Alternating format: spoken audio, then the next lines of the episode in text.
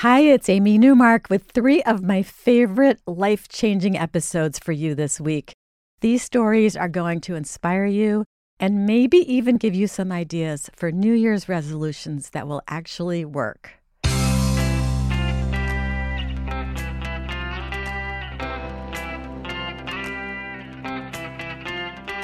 Changing your life one story at a time. This is the Chicken Soup for the Soul podcast with editor in chief, Amy Newmark. Hey, it's Amy Newmark with a couple of easy tips for you that I think will give you a little more of what everyone wants, and that is time. I'm sure you say it all the time. I wish there was more time in a day. Well, I've been listening to our writers and I've picked up a couple of easy to implement tips, what millennials would call life hacks, that will truly make you feel like you have more time in your days.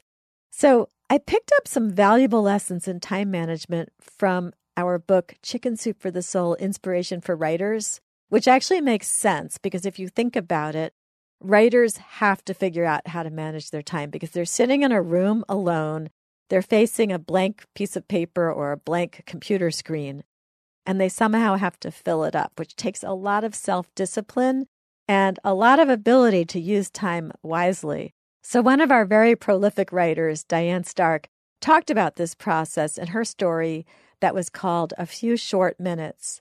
And she says that she had an epiphany one day when she was watching football.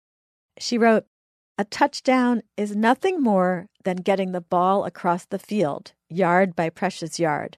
Sometimes it happens in one amazing record setting pass.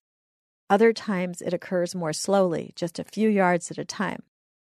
So that made a lot of sense to me, as it did to Diane, because six points are six points, right? Even if you get there gradually. Diane says in her story, I thought about all the little blocks of time in my life that I thought were too short to use. I realized they were too long to waste. My life circumstances don't provide me with many big chunks of time to write, so I needed to use the small chunks productively. And Diane started writing a few minutes at a time, and she reported, finally, minute by minute, word by word, I was writing. I was submitting my work and getting it accepted. It was my own personal end zone, and it felt nothing less than amazing. So, another story in the book by Anna Redsand was on the same theme. Her story was about the man in the green pickup. And this was a man she saw who wrote in his truck every day during his lunch break. He only had 15 minutes left for writing by the time he finished eating, but he diligently wrote on a yellow legal pad. And after two years of doing that, he had written a book and found a publisher. So this motivated Anna, who was a single mother working full time as a school counselor. She decided she was going to write the inspirational book for teens that she had always dreamed of. And she realized that she did have a 20 minute window of opportunity every morning before she started work. And that was five minutes more than that man in the green pickup truck. So, according to Anna, those 20 minutes a day turned me into the writer I am. It took her two years to complete her book. It was called Viktor Frankl A Life Worth Living, but she completed it and it was published by a very good publisher, Clarion Books. So there was an English writer named Charles Caleb Colton who said, Much may be done in those little shreds and patches of time which every day produces and which most men throw away. And I think that holds true for all of our endeavors, not just writing.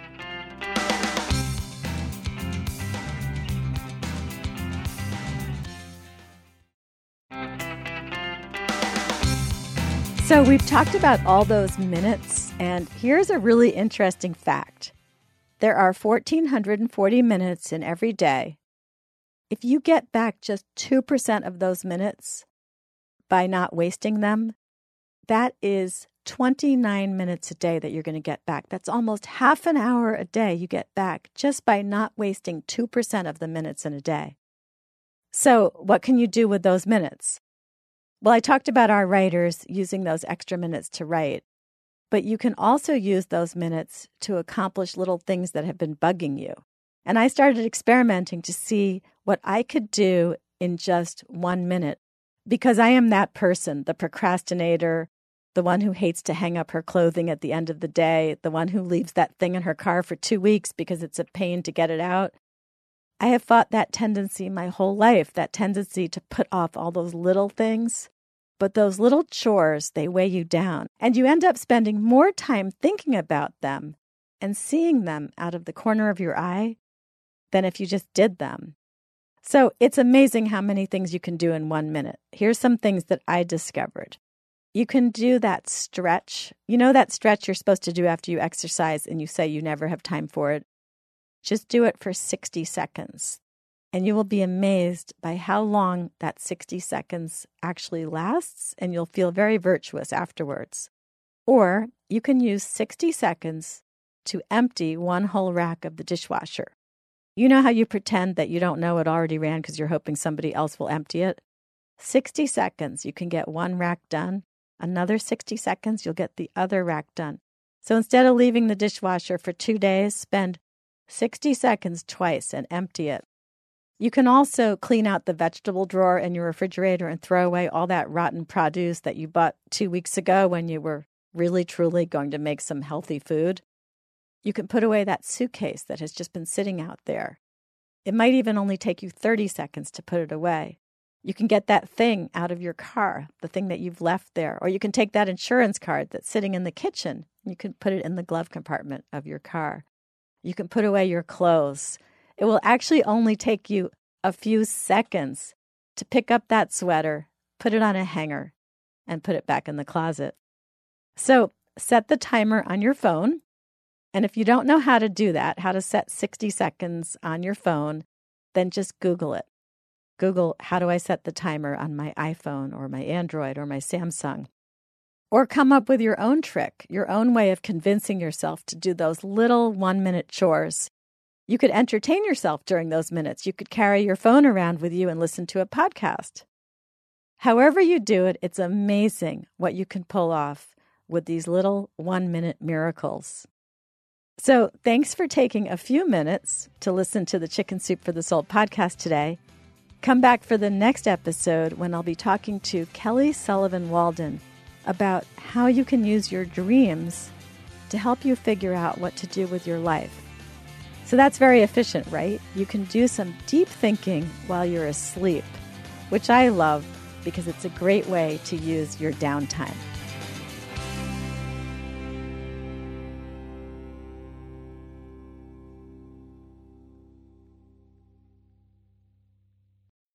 When you need mealtime inspiration, it's worth shopping Kroger, where you'll find over 30,000 mouthwatering choices that excite your inner foodie. And no matter what tasty choice you make, you'll enjoy our everyday low prices, plus extra ways to save, like digital coupons worth over $600 each week. You can also save up to $1 off per gallon at the pump with fuel points. More savings and more inspiring flavors make shopping Kroger worth it every time. Kroger, fresh for everyone. Fuel restrictions apply.